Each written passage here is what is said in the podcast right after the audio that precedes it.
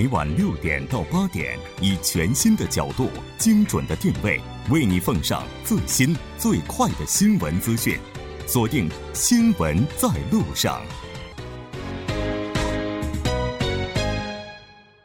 好的，欢迎回来，了解最新热点焦点。锁定调频一零点三，《新闻在路上》。稍后是广告时间，广告过后马上回来。好了，欢迎回来。接下来我们依然为您带来新闻放大镜的第二部分。马上和来自首尔科学综合研究生院工商管理 MBA 的主任教授黄飞，以及前德勤会计事务所财务咨询本部经理杨帆一起来讨论即将举办的两国 FTA 将会给。韩中带来怎样的一些影响？节目也期待您的参与。您可以发送短信到井号幺零幺三，通信费用每条为五十韩元。另外，您也可以在 YouTube 上搜索 TBS EFM，在收听 Live Streaming 的同时点击对话窗参与互动。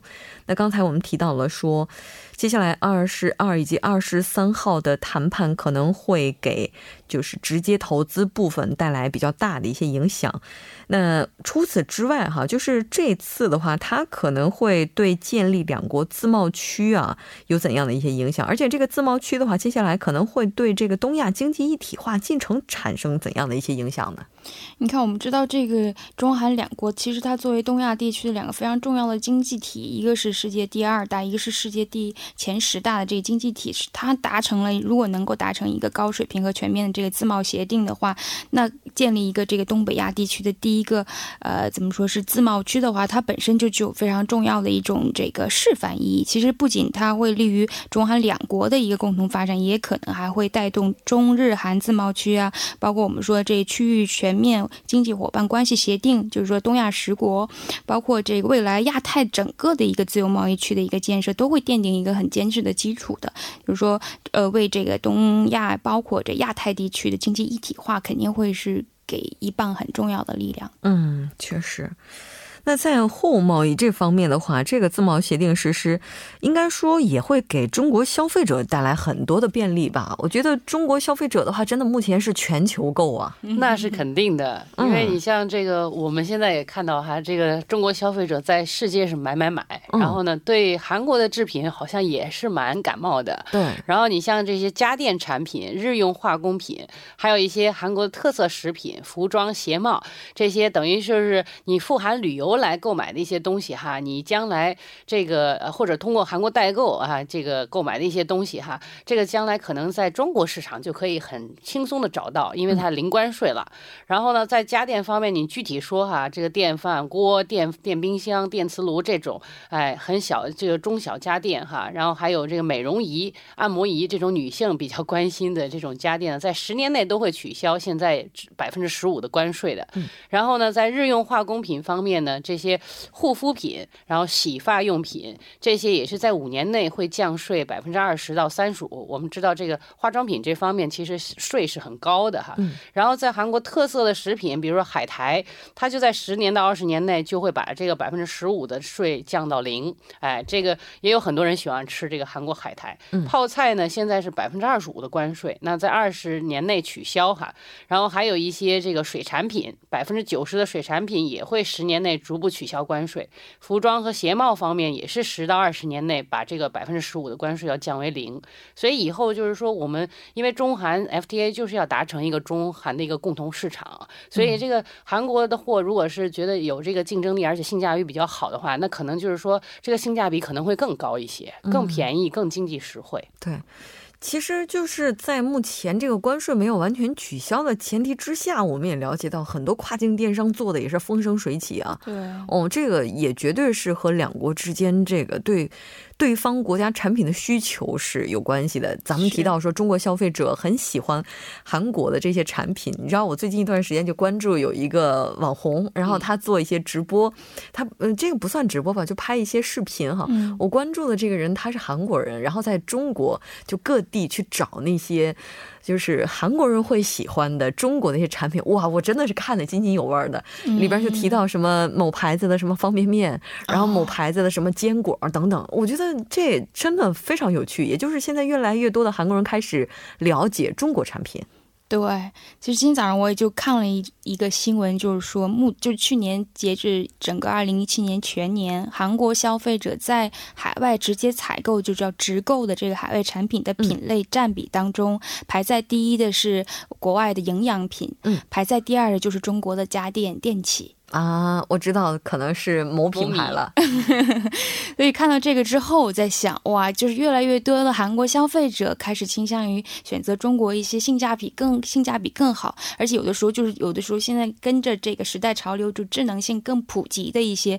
稍微便宜一些的产品来讲，更生活化。而且就像如果这这次我们刚才讲到这个贸易协定上的这些呃。按照计划间接性的呃阶段性的把这些呃关税都免掉的话，中韩国消费者也同样是获得很多的这些呃生活上的利益。比方说，像中国的农产品、中国的服装、中国的鞋类，就是水产品这一块，可能就在未来的二十年里完全会减掉百分之二十到三十的这样的关税。然后其他的一些，比方说农作物之类的，也会在五到二十年内减掉百分之三十的关税，甚至一些服装啊、鞋帽可能会取消关税。就是这。刚刚讲的这些，开始更多的韩国消费者倾向于中国产品的时候，那这个减税和这个关税这些东西，肯定会让消费者更便宜的买到更好的东西。我觉得这是双方互惠的一个很好的一个节奏。对，那可能未来的话，中国这些产品的价格以及质量优势就能够得到进一步的凸显了。没错。哎，但是不管怎么样，自两国建交以来，应该说中国对韩国这个贸易逆差啊是一直在扩大的。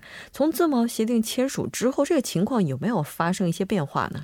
这个大家可以了解一下哈，就是自九二年八月二十四号中韩建交以来呢，其实这个据中国海关的统计哈，在九二年我们中韩贸易额仅有五十亿美元，但是到了二零一四年月增到这两千九百零五亿美元，可以说翻了不知道多少倍了哈。然后这个中国向韩国出口呢是一千零三亿美金，然后向韩国进口呢一千九百零二亿美金，也就是说我们从韩国买的东西比比卖给韩国人的东西要多，所以呢，其实中韩韩贸易呢，一直都是属于啊，呃是比较大规模的，但是呢，我们还是这个成为贸易逆差的一个最大的一个市场哈，出口市场和进口的来源国。然后呢，这个逆差的现象呢，当然从这个中韩 FTA 的签订以后呢，也有很多这个专家会认为说它可以解决长期以来这个中韩贸易的逆差的情况。然后，但是也有人呢会就是也有一些专家说呢，因为这个中韩的产业链呢是有很强的互补性的，你比如说。从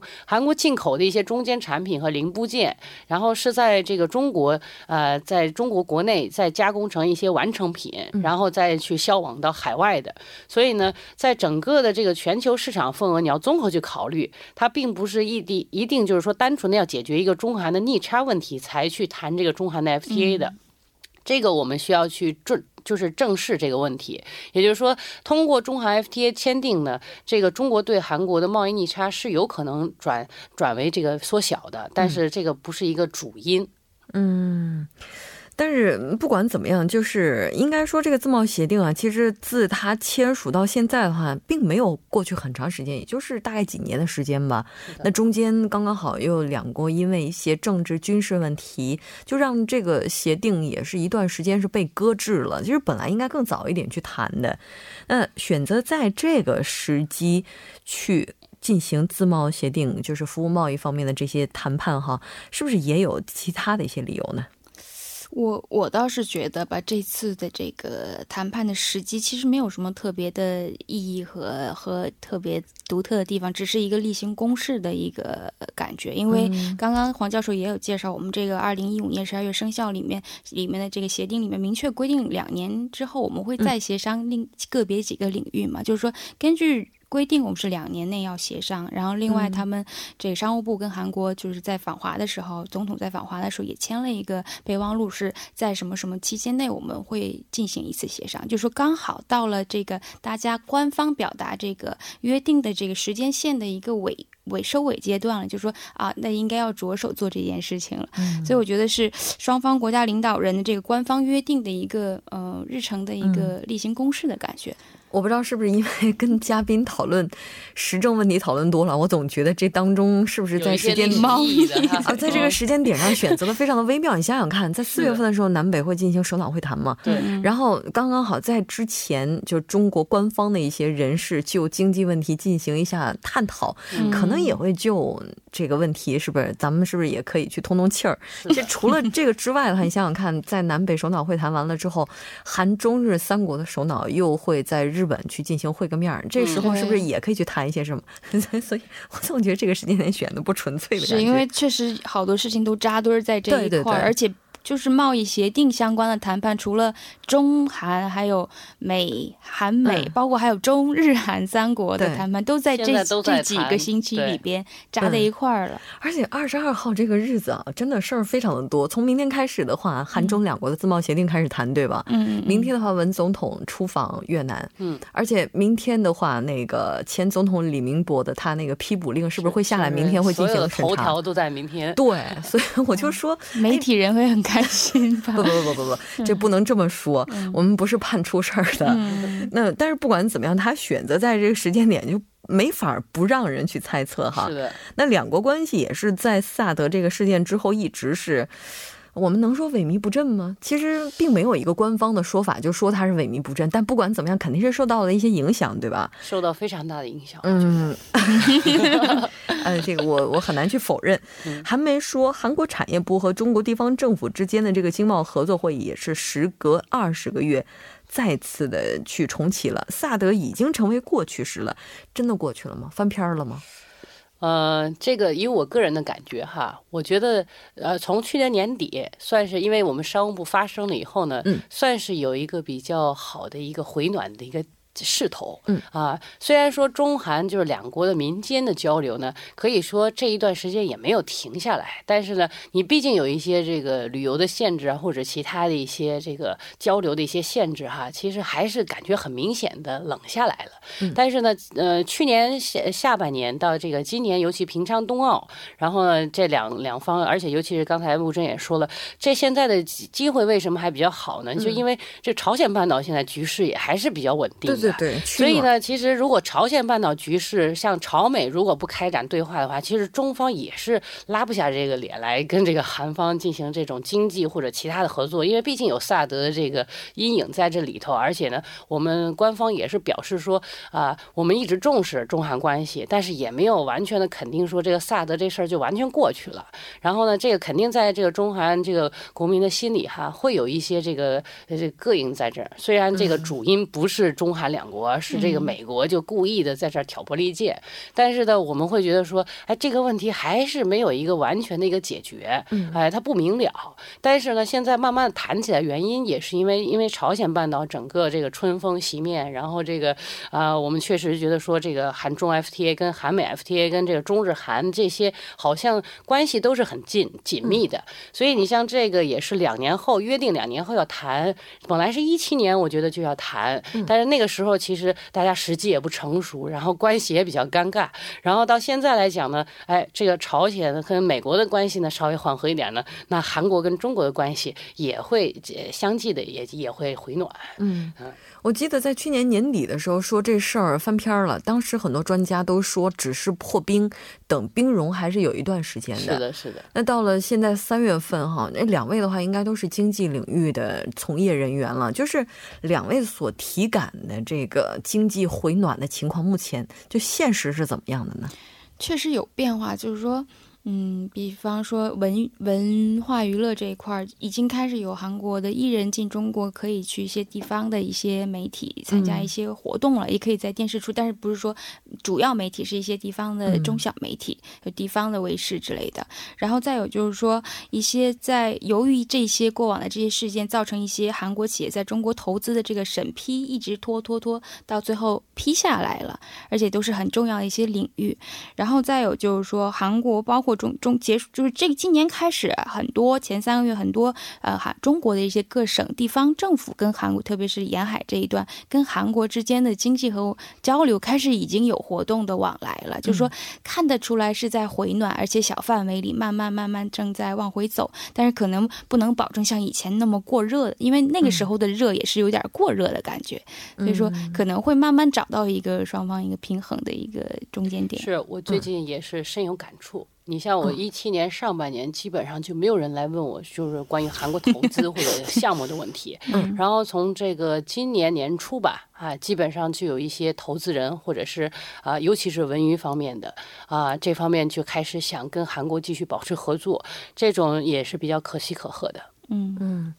哎，但是像这个刚才杨帆提到说，就是现在开始慢慢的回暖哈，而且也提到了之前的话，可能这个情况是过热。我觉得这个就有点类似于咱们之前在节目当中也提到过的，就男女陷入热恋的那种状况，就突然一下子被泼了一盆冷水的这种感觉，突然这个被泼完冷水没有反应过来，这段时间确实是需要恢复。受伤，他目前 我觉得恢复的也应该差不多了吧，但是不管怎么样。明天是要开始谈了，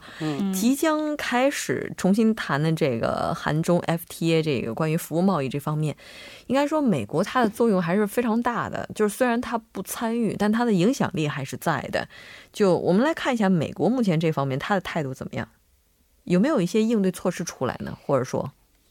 没有什么反应是吗？就我觉得他应该无暇顾及这个 这个。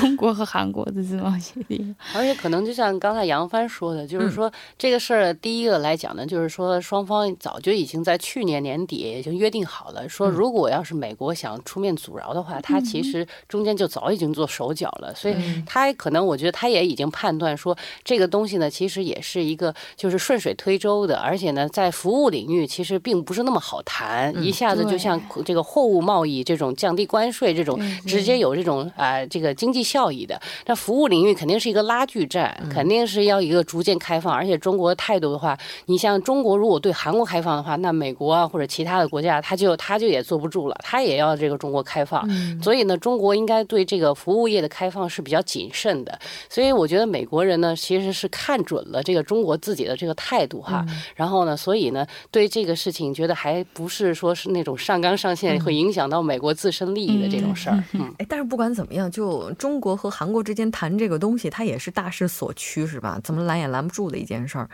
就是，而且接下来的话，包括韩国和美国之间谈的这个 FTA，其实对于美国来讲的话，也是他就需要认真的去盘算的一件事儿了。那我们知道，韩国它其实还和中美洲的有五个国家签了一个 FTA 哈。我们来看一下这个都包括哪些国家。对这个不说不知道，世界真奇妙哈！这五个国家，我我今天也是啊学习了一下哈。你像哥斯达黎加、萨尔瓦多，然后尼加拉瓜、洪都拉斯、巴拿马这些中美洲的国家哈。你一直觉得说，哎，墨西哥好像是中美洲或者接近这个美国的这个比较重要的国家，但是其实这五个国家呢算是小国吧。但是你听巴拿马的话，你就记得巴拿马运河哈，你就知道这个在中美洲的话，它其实它有一个这个大。西洋和太平洋之间的联系哈，所以呢，韩国呢现在其实哈，截止到这个我们说现在呢，其实应该超过了五十多个国家都签订了这个自由贸易协定。所以，因为韩国它是一个出口导向型的一个经济哈，它所以呢，它希望把自己的这个产品有竞争力的产品输出到这个世界各地哈。所以，对于这个中美五五国的这个签订了 FTA 呢，它有两个这个代表性，我觉得它可能也是因为这个韩美的 FTA 现在有一些问题嘛。Obama. 然后呢，它可以借助这个中美的渠道，然后间接的哎进入这个美国市场，也是可以去期待的。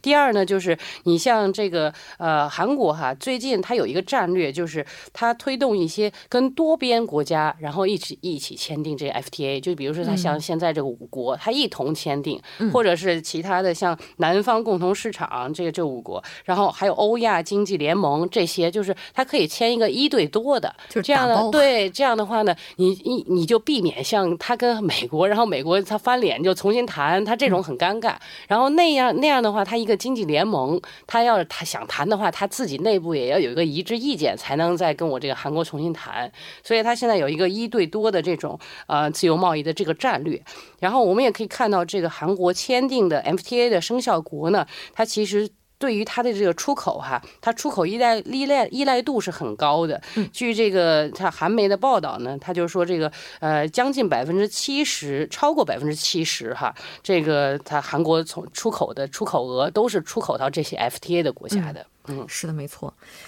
其实对于韩国来讲，就是在看待中国的时候，心情也是挺复杂的，因为中间也是有一些就不愉快的事情发生过。但是呢，两国关系这个依存度相互之间都还是存在的。特别呢，这个中国又是韩国的第一大贸易伙伴，所以现在韩国也是为了寻找安全感，哈，他在不断的去改变他的对外贸易战略。现在的话，就包括这次文总统要去越南阿联酋访问啊，也是因为他的这个新南方。政策对，就是推进这样的一个一环，是吧？那它这个应该说，这个成功转移可能性还是比较高的。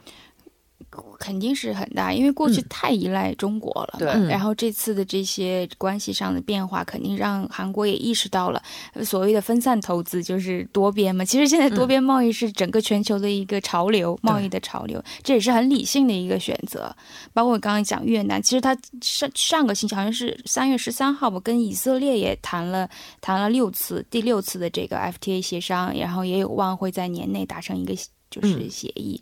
就是已经中东啊、东南亚呀。中南美呀，就这些已经开始分散自己的组合了。对，嗯，所以站在韩国的立场上来看的话，目前他的这个对外战略应该是非常明智的了。对，而且作为就是崛起的中国哈，他也是会觉得有一些威胁，尤其是现在中韩产业虽然有很多互补性，但是我们说呃也有很多这个主要的竞争产业的话，其实韩国还是需要发展更多的贸易伙伴，然后来降低对中国的这个依存度和这个竞争威胁的。是的。但是韩国和中国两个国家的友好以及经贸也都是有历史的，我们也希望这轮谈判能够这个谈的顺利。非常感谢今天两位嘉宾做客直播间带来这一期讨论，我们下期再见。谢谢大家，大家晚安。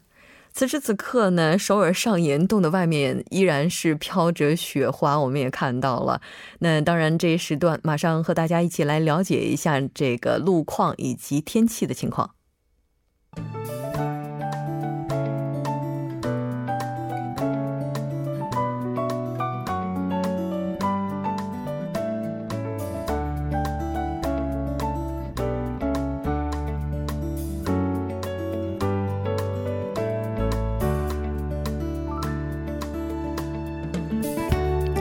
晚间的七点五十三分，这里依然是由楚源为大家带来的道路和天气信息。首先，让我们来关注一下这一时段的天气情况。现在首尔京畿道等地降雪还在持续的进行当中，受降雪的影响，路面湿滑，能见度较低，还请各位车主朋友们注意减速慢行，安全驾驶。好的，让我们来关注一下路况，在内部循环路圣水大桥。方向隧道入口至红之门的三车道上面，目前是有故障车辆被迫停在道路中间，无法移动。受此影响，后续的路段也是十分拥堵的，还请各位车主朋友们提前绕道行驶。接下来是一则交通管制消息。在延寺大桥南端至北端的双方向路段，由于桥梁清洁作业的关系，单向的三个车道当中的一个车道会进行部分的临时管制。施工作业将从今天晚上十点开始，直到明天早间六点截止。还请各位车主朋友们参考以上信息，注意绕道行驶。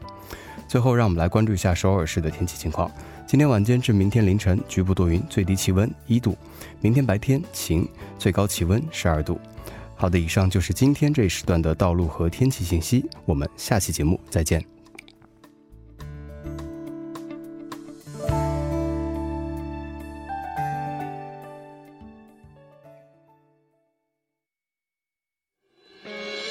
各位新闻在路上的听众朋友们，大家好，我是首尔生活加油站的主持人朴龙军。上午八点将会为您播出首尔生活加油站精彩节目，希望您能够锁定收听。